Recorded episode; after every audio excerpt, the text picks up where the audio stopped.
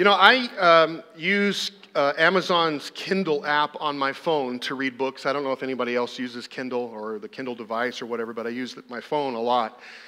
And when you read a book on Kindle, um, you can highlight a phrase or a sentence or a paragraph or whatever stands out to you as, as you're reading. And all of what you highlight is compiled on a page so that you can see them later. Now, what's interesting is Kindle by Amazon, um, they keep track of those, wouldn't you know? And they track what people highlight the most.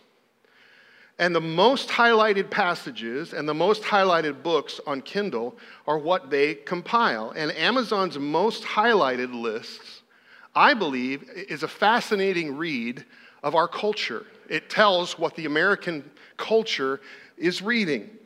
Of the top 25 most highlighted passages ever, 19, get this, of the top 25 passages highlighted, 19 come from one of the books in the Hunger Games trilogy. Get this. The single most highlighted passage of all Kindle books read in the United States comes from book number two, Catching Fire, of uh, the Hunger Games. And there's a phrase that is highlighted, get this, by almost 18,000 Kindle readers, almost double of any other passage that's highlighted in any other Kindle book. Okay? The phrase is because sometimes things happen to people and they're not equipped to deal with them. Let's read that again. Because sometimes things happen to people and they're not equipped to deal with them. Now, how many of you would say, I understand that. I believe that. I've experienced that. I'm doing that right now. Right? It's true. There's so many people that have highlighted that. That's the most highlighted passage in Kindle. Now, Amazon also records the most highlighted books on Kindle. And wouldn't you, uh, wouldn't you believe it? The, the Bible is the single most highlighted Kindle book of all time. In fact, of all the passages highlighted in the Bible on Kindle, three of the six versions of the Bible that are available on Kindle share the exact same most highlighted passage. It's this Philippians 4. Don't worry about anything, instead, pray about everything. Tell God what you need and thank Him for all He has done. Then you will experience God's what? Peace, which exceeds anything we can understand. His peace will guard your hearts and minds as you live in Christ Jesus. So, the peace that God gives us floods our heart. Through the Holy Spirit, it floods our heart. It's our security during difficulty and chaos and crisis. It guards our hearts and our minds. The peace of God is not based on circumstances like the world's peace, so it doesn't always make sense. I mean, it's a supernatural peace, so it can't always be figured out on a human level. And, and I got to be honest with you, this is kind of a challenge for a communicator like myself because it says very clearly it's a peace that cannot be understood or uh, explained. And, and it, yet it's, it's my job to help you understand things. And so, you know, I, I've seen this kind of peace in the lives of people around me going through times. I've experienced this kind of peace when I have went through difficult times in my life. It's a peace that I know for a fact is supernatural. I know for a fact that it comes from God. I mean, you, you may not have ever known that this kind of peace existed, but when you went through a, a crisis, maybe you experienced this kind of peace that God gives. And it's not that life suddenly becomes better, it, it, it's, it's that you experience a peace from God that keeps you going even though life is hard. So many people seek peace because we're surrounded by anxiety. I mean, think about the things that create anxiety. I mean, I, I, know I could get specific, but let's just keep it general, okay? The things that create anxiety in our life. The unknown creates anxiety. I mean, all of us have things in our lives that we don't know about, the unknown. We don't know how things will turn out. We don't know what's going to happen. We don't know how things will go. The unlikely creates anxiety. We live in a culture with a 24 hour news cycle all around us. And this information overload creates anxiety in our lives, telling us what's going wrong with our world and then telling us that we can possibly face this today in our lives, right? It's, it's unlikely to happen to us, but it might. So, so beware. you know, be, be safe. Don't, don't worry, but it might happen. So many of us worry about things that, that might happen. The uncontrollable is another thing that creates anxiety. Anything outside of our control. Anybody have anything in your life that's outside of your control? Like I do? and it creates anxiety. Why? Because it's out of my control. If it was in my control, I could make something happen. I could do something. I could change something.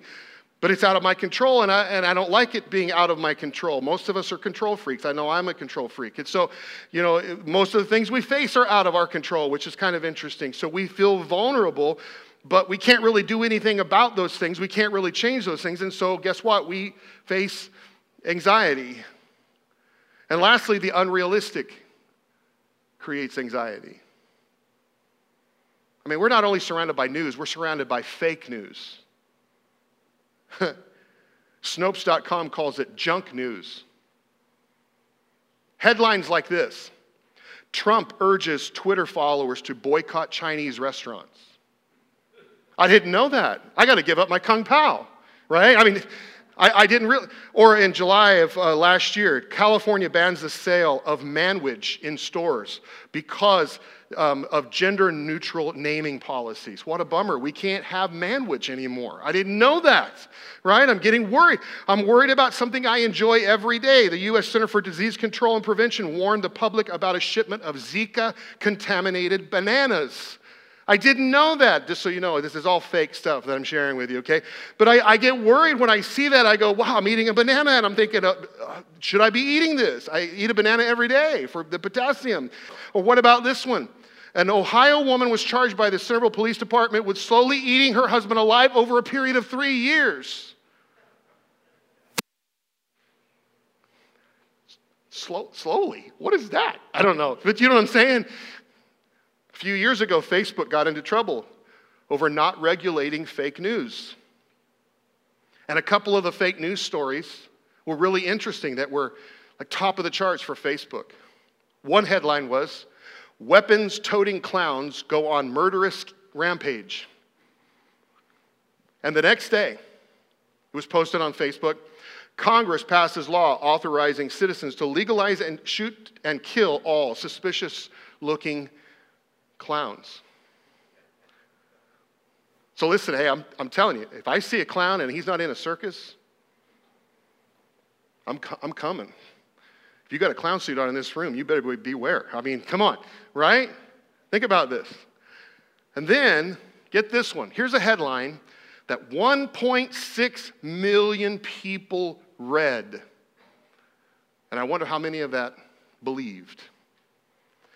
Elderly woman accused of training her 65 cats to steal from neighbors. So I listen, hey, you see a stray cat in your yard? we, we, all, we all know that there's fake news out there, junk news out there as well. Listen, don't believe everything that's online. Beware of this. Don't believe everything that's on your TV. Beware of this. So many people are seeking peace, and we live in a world that's full of anxiety. Most people's pursuit of peace is only an attempt to get away from problems. Uh, there's a book that I just picked up not too long ago it's called My Age of Anxiety, written by Scott Stossel, Stossel, uh, Stossel rather. And um, interesting book. He had an online article that grabbed my attention, and that's the reason I picked up the book. Um, he writes about anxiety and his experience with anxiety and how he tried to cope with anxiety. And he lists the things that he did and and the things that he purchased and the things that he went through and experienced trying to deal with anxiety in his life. And here's the list. He gave this list in this article individual therapy, family therapy, group therapy, behavioral therapy, acceptance and commitment therapy, massage therapy, hypnosis, meditation, self help books, acupuncture, yoga, philosophy, and other items ordered from late night infomercials. 21 different prescription medications and a host of over the counter medications beer, wine, gin, bourbon, vodka, scotch, plus a load of other alcohols. And he concludes the article with here's what worked nothing. Nothing. Hmm. And you know, Jesus followers are not exempt from this. I mean, don't, don't ever think that, well, you know, I'm a Jesus follower, I shouldn't be feeling this way. Hmm. Last I checked, you're also a human being. We're not exempt. We, we, we face anxiety of circumstances and, and the anguish of broken relationships. But you and I can experience a peace that God gives. And that's what today is all about. That's our focus for today as we continue this series talking about what the Holy Spirit wants to produce in our lives, the fruit of the Holy Spirit in Galatians 5. Take a look at the passage. The Holy Spirit produces this kind of fruit in our lives. Come on, read it with me. Love, joy, peace, patience, kindness, goodness, faithfulness, gentleness, and self control. And we define peace as the absence of conflict as the absence of problems, as the absence of anxiety. But what does the Apostle Paul have in mind when he writes that word peace? That the Holy Spirit produces peace in our lives. Now, I got to tell you, I think that Paul was leaning in a certain way. Why? Because he was Jewish and because he was trained in Hebrew. I think he was leaning towards a particular and significant word in the Old Testament, which he, as a Jewish religious leader, would have had most of the Old Testament, the Hebrew scriptures, memorized. And I believe that he was leaning toward a particular word. And to be honest, most of us probably know this word, but we may not really know what it means. It's the Hebrew word shalom. Say that with me shalom. What it means is completeness or soundness or welfare. The prophet Isaiah declares about God, he says, You, Lord, give true peace to those who depend on you because they trust you. In the purest sense of the word, shalom means peace in a positive way. Now, I emphasize positive way. Peace as something positive given into our lives that's filling our lives. See, most people don't understand peace in a positive way. In our culture, most people don't see peace in this way. All we know is the negative aspect of peace, like the absence of conflict, problems, or anxiety. But the idea of peace biblically is a lot broader than our modern thinking. The biblical concept is that peace isn't the absence of something, peace is the presence of something. Wow. Now that changes the, the game, doesn't it? At least for me.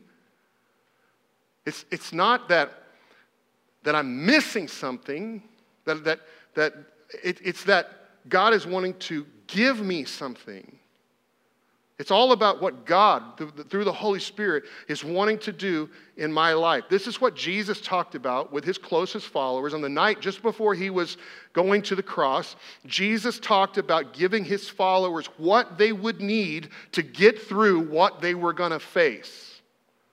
Look at what he says. Jesus says, I leave you peace.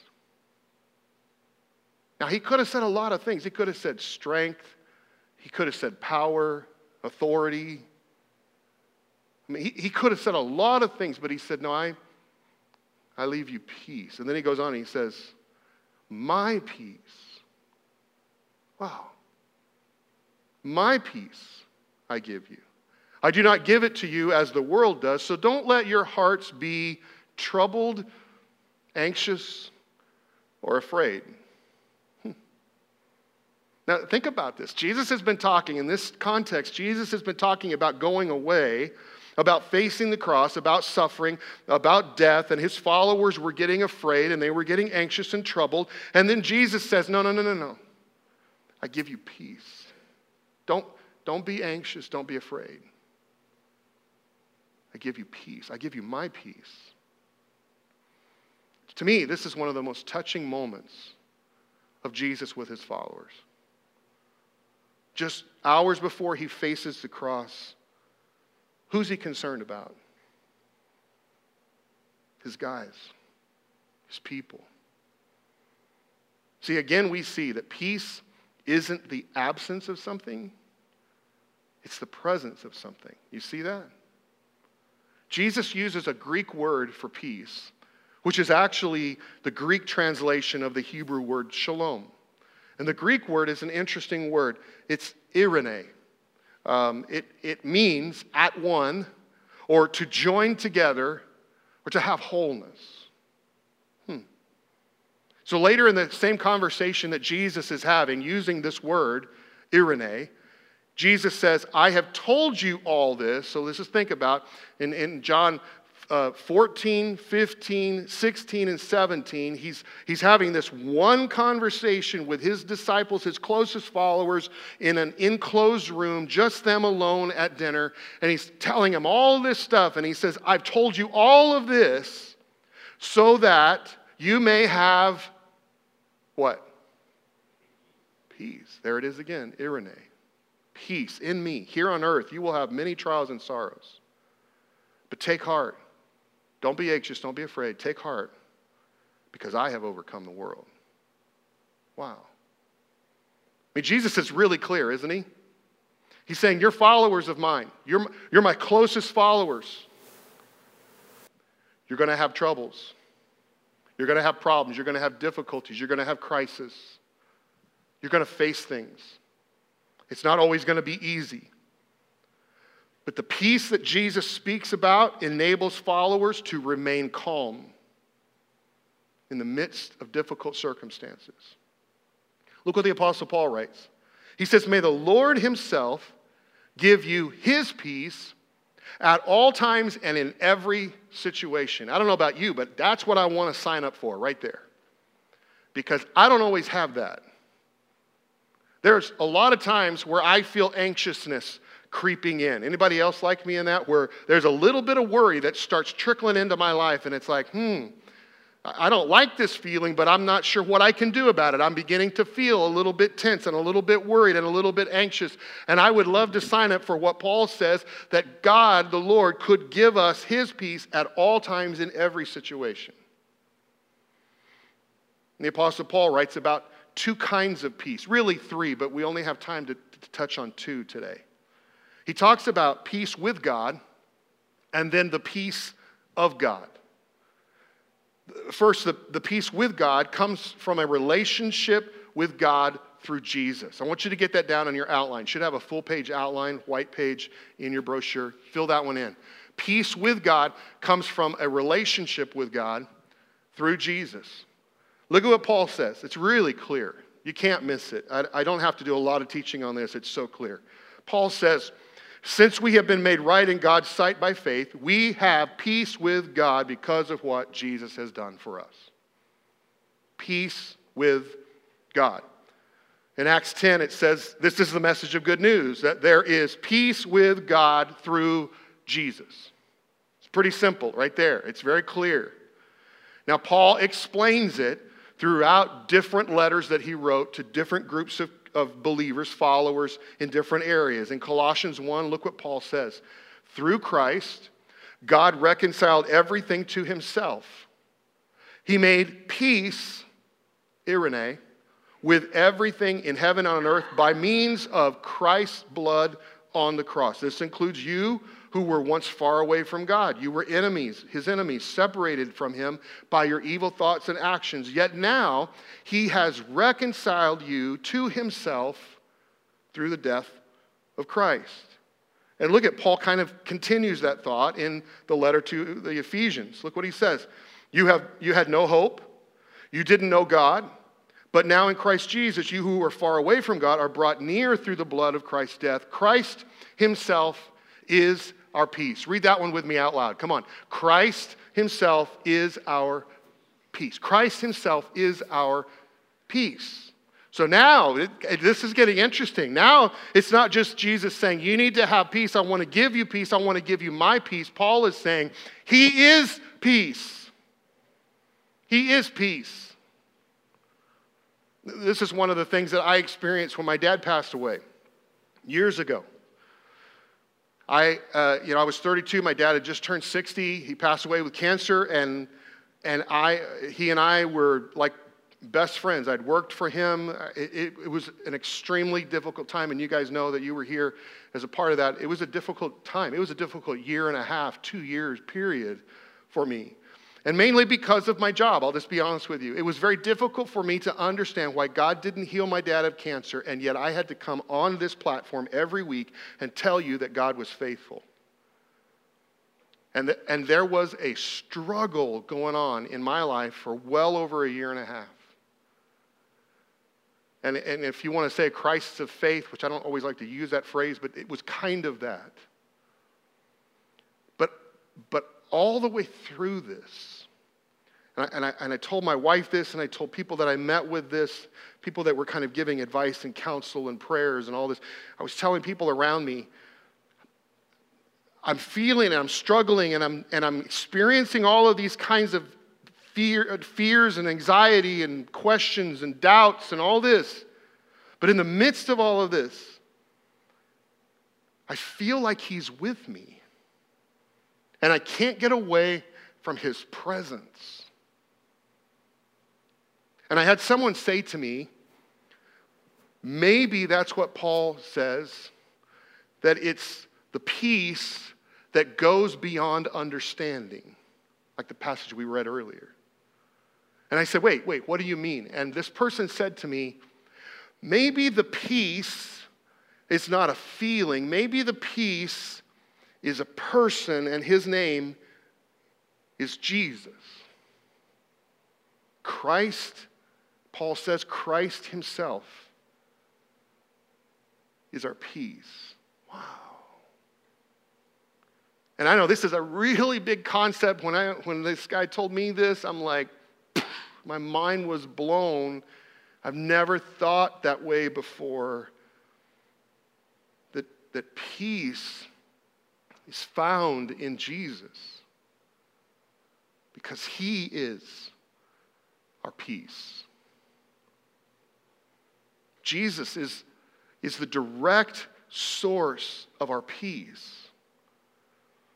Now, I started kind of rolling this around in my head the last couple of weeks when I knew I was coming into this, this talk about peace. And, and I remember we started off in John 15, and we started this series talking about the fruit and, and the vine and the branches. And we talked about how Jesus said, you know, that He is the vine and we are the branches and we're supposed to produce fruit and all of this. And I'm starting to connect the dots, and this is the way my mind works. And I started connecting the dots, and I realized, hey, wait, wait, wait. Th- th- this all makes sense. If, if he's the direct source of peace, if he is our peace, like Paul says, and Jesus then begins to tell me that I need to stay connected to the vine to produce fruit. And we're going to see what kind of fruit the Holy Spirit's going to produce peace in me. So I, I need to stay connected to the one who is peace in order for me to have peace. Everybody follow that? That's exactly what Jesus says. Look, I am the true vine. Remain in me, and I will remain in you, for a branch cannot produce fruit if it is severed from the vine, and you cannot be faith, uh, fruitful, rather, unless you remain in me. Yes, I am the vine, you are the branches. Those who remain in me and I in them will produce much fruit. Now, just like joy last week that we talked about, just like joy, what do we got to do? We got to remain in Jesus in order to produce fruit. And Paul tells us what kind of fruit. We already read it. The Holy Spirit produces this kind of fruit in our lives love, joy, say the word with me, peace. He is, He is, Christ is our peace. And if we stay connected to Him, remain in Him, the Holy Spirit will then produce peace in us. Wow. So, unless we are at peace with God through a relationship with Jesus, we will not experience the work of the Holy Spirit. And if we are not connected to Jesus, we won't experience the peace of God. And isn't it crazy? This isn't on my notes, but isn't it crazy that what does stress, what does anxiety, what does worry do to us? It causes us to disconnect from the things of Jesus. Stress, worry, anxiety causes us to not spend time with Him, to run to other sources. It, it causes us to not spend time with God's people. Honestly, I think stress, anxiety sometimes causes us to not connect with His church. I'm telling you, friends, the best thing you can ever do if you are stressed and anxious is connect with Jesus connect with his followers. Because in the body of Christ and in the realness presence of Christ, we find peace. Hmm. We remain in him. Get this down the peace of God. What is the peace of God? Peace of God is a settled trust in God. Settled trust. It's, it's not a happy go lucky attitude. I've met people like that. And, and a lot of the times, I'll be honest with you, I've kind of looked at them and thought, wow, they really have peace in life. No, they don't. They're just that personality type, just happy go lucky. Everything is, you know, pie in the sky, everything is fine. It, it's not, peace is not a contentment. You know, I'm just, you know, it's just the way it is. This life is life, you know. No. Mm-mm. Peace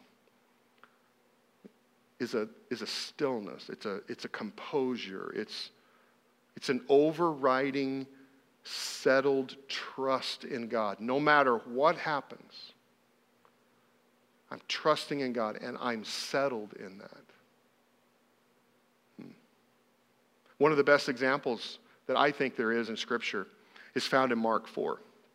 I love this story. I, I if there's ever, there's a couple of stories, Mark 5 and Mark 4, and there's ever these stories that I, that I just want to read just to be um, encouraged and, to, and sometimes I'll be honest with you, to kind of get a laugh about Jesus. This is one of them. Okay?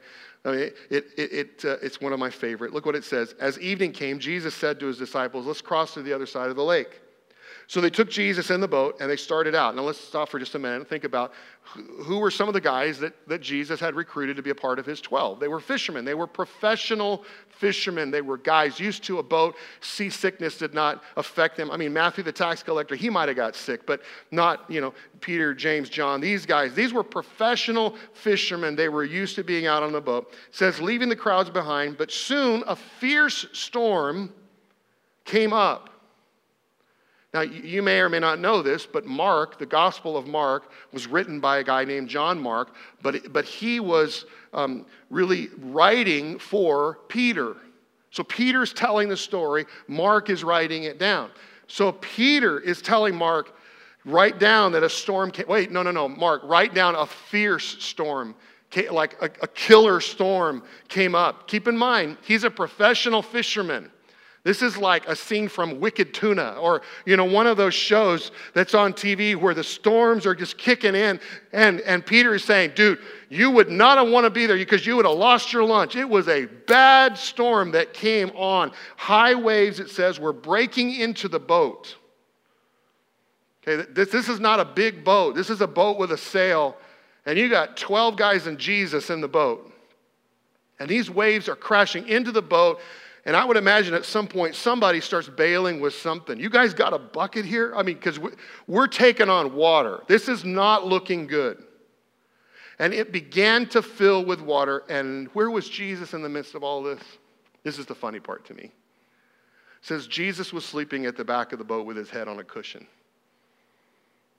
He had his Posturepedic pillow, you know, memory foam pillow, and you could hear him snoring. And I mean, these guys, these pro fishermen, they're like, pull the sail, pull the sail, get the water bell. You know, they're doing all these things. And Jesus is back in the back of the boat. You know what I see there? Peace. Total, settled trust in God. You say, well, of course, he was the Son of God. Oh, hold on. We're going to get to this in our next series when we get into the Holy Spirit a little bit more and the gifts of the Spirit. Oh, hold on here. And Paul tells us in Philippians 2 that Jesus surrendered, gave up his rights as God, and became fully man. So, so this was this was a crisis for Jesus too. This is this is huge. So he, yes, he was fully God, but he was fully man too. So, so, you know, a boat going down is going to be a problem for him too, right? Sometimes we think, oh, he's God, so he's not worried about it. So all the other guys may die, but Jesus will just float on the water, you know? No, no. This is a crisis. And he's, what is he doing? He's sleeping. Total peace. That's, man, that's some sound sleep. Having the peace of God in the midst of anything. And if you doubt the seriousness of the situation that these professional fishermen are concerned, look at what happens. The disciples woke him up gently. no. They, they, they didn't gently anything at this point, right? They woke him up shouting, ready? Teacher, don't you care that we're going to drown? I don't know who said it. I would think it's Peter, I'll be honest with you, because Peter was like the most outspoken. But, teacher, don't you care that we're going to drown? We're, we're going down. And what are you? You're back here sleeping. At least help us bail. At least help us row this thing to shore. And notice, this is another funny part. Notice the slow movement. When Jesus woke up, don't, don't you get that? It wasn't an immediate thing. It was like, just a minute.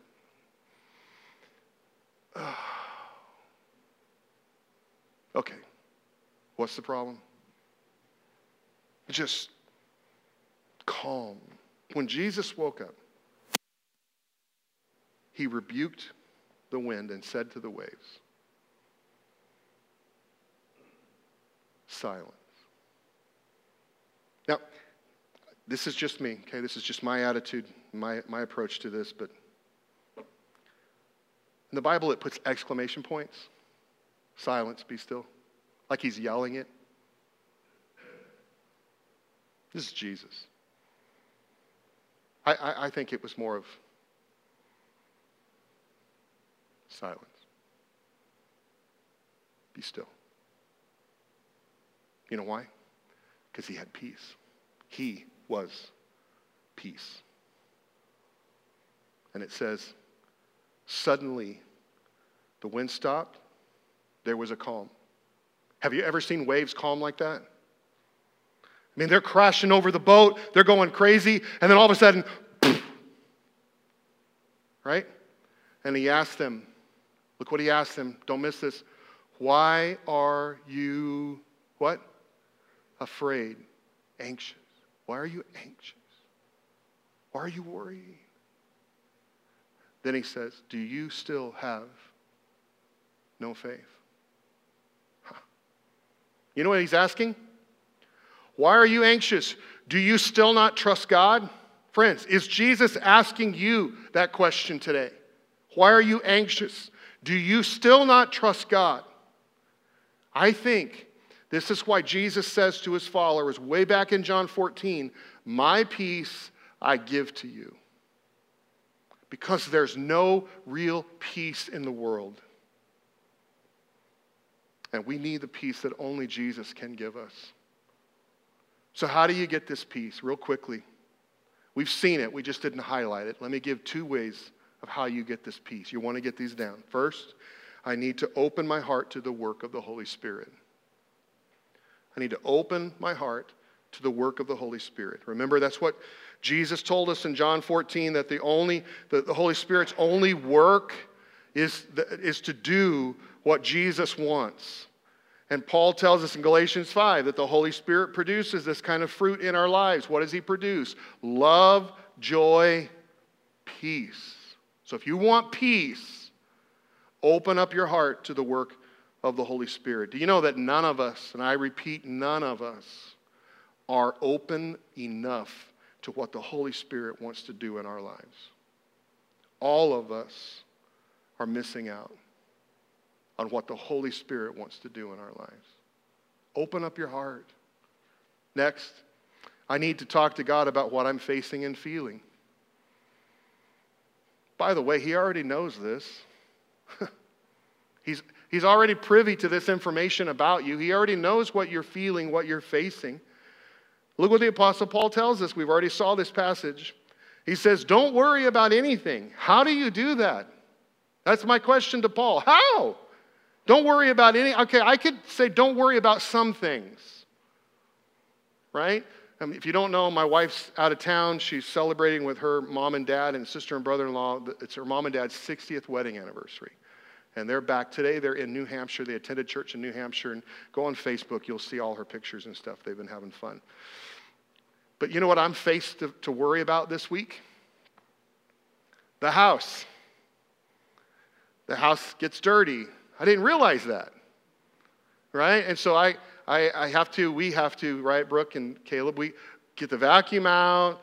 I mean, we got I got to make sure the kitchen sink keeps being emptied. It's amazing how it has always done that with, before. And I, um, maybe it was just like some magic fairies showed up and they would clean the sink out. But no, there's dishes in the sink that have to be put in the dishwasher.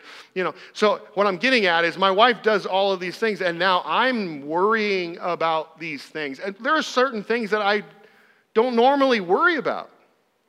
Drives her crazy. She gets up in the morning, early in the morning, and the first thing she does when she gets up is empties the sink and puts the dishes in the dishwasher. Because it drives her crazy to have dishes in her dishwasher. For me, that's not the first thing I get up and do. In fact, I don't even think about it most days until this week. And so I, there are certain things that I don't worry about. That's my point. I, I don't worry about those things. And, and so I could easily say, Paul, why don't you just change it to don't worry about some things? Because there's some things I don't worry about, and that's really easy. But he says, no, don't worry about anything. Or you could put in the word everything. Wow. All things. Does any of you do this? Because if you do, you need to be teaching this today. Because I, I struggle with this. I worry about some things. So, how am I to not supposed to worry about those things?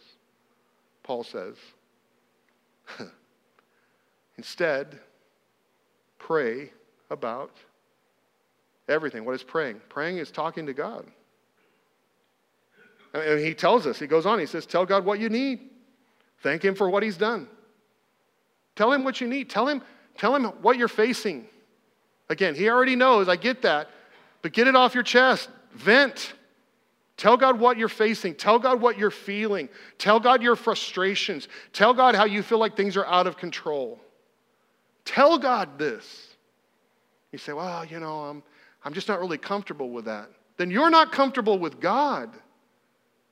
I mean, you read through the Psalms and you see a man who is extremely comfortable with God, so much so that he would vent to God. I don't know if you realize when you read Psalms, it's a guy, most of them are David, writing how he's feeling and what he's facing. And life stinks. And I don't know why I'm going through this, God. Where are you, God, in the midst of all of it? He's saying this to God. And yet, you know what God calls him? A man after my own heart. He never called anyone else that. That's the kind of person I want to be. I want God to know me. I want Him to know what I'm feeling, I, what I'm facing, my frustrations. I love what Peter tells us to do. Look what Peter says Give all your worries and cares to God, for he cares about you. Hmm. Just like none of us are open enough to the Holy Spirit, none of us spend enough time talking to God. None of us. So, as we wrap off, look at what the Apostle Paul encourages us to do. Let the peace that comes from Christ rule in your hearts. Now, I wonder, what would that look like? I wonder what that would look like. I believe, listen, I believe that if I have peace with God, I will experience the peace of God and it will help me live at peace with other people. That's the third part of peace that we didn't talk about today, that Paul talks about. But, it, but if I have peace with God, I will have the peace of God and I will be able to live at peace with other people.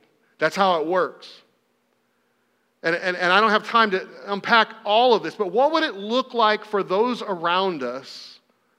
If, if while we have storms in life, while we're facing crisis, while we're experiencing difficulties, while we're facing all of these things, what would it look like to those around us if we have peace? What would it look like to your coworkers and people at school, people in your neighborhood and in your family? What would it look like to them if they know you're going through some difficult times and yet you have peace? What would it look like to those around us if we had a settled trust in God? And they saw it and they heard it. And it was something that was so tangible in you that they would go, What is up with you? Your, your life stinks right now. You're going through incredibly hard times, and yet you are so peaceful, full of peace. What would it, what would it do to them? What would it say to them? What would my peace say about God to those around me?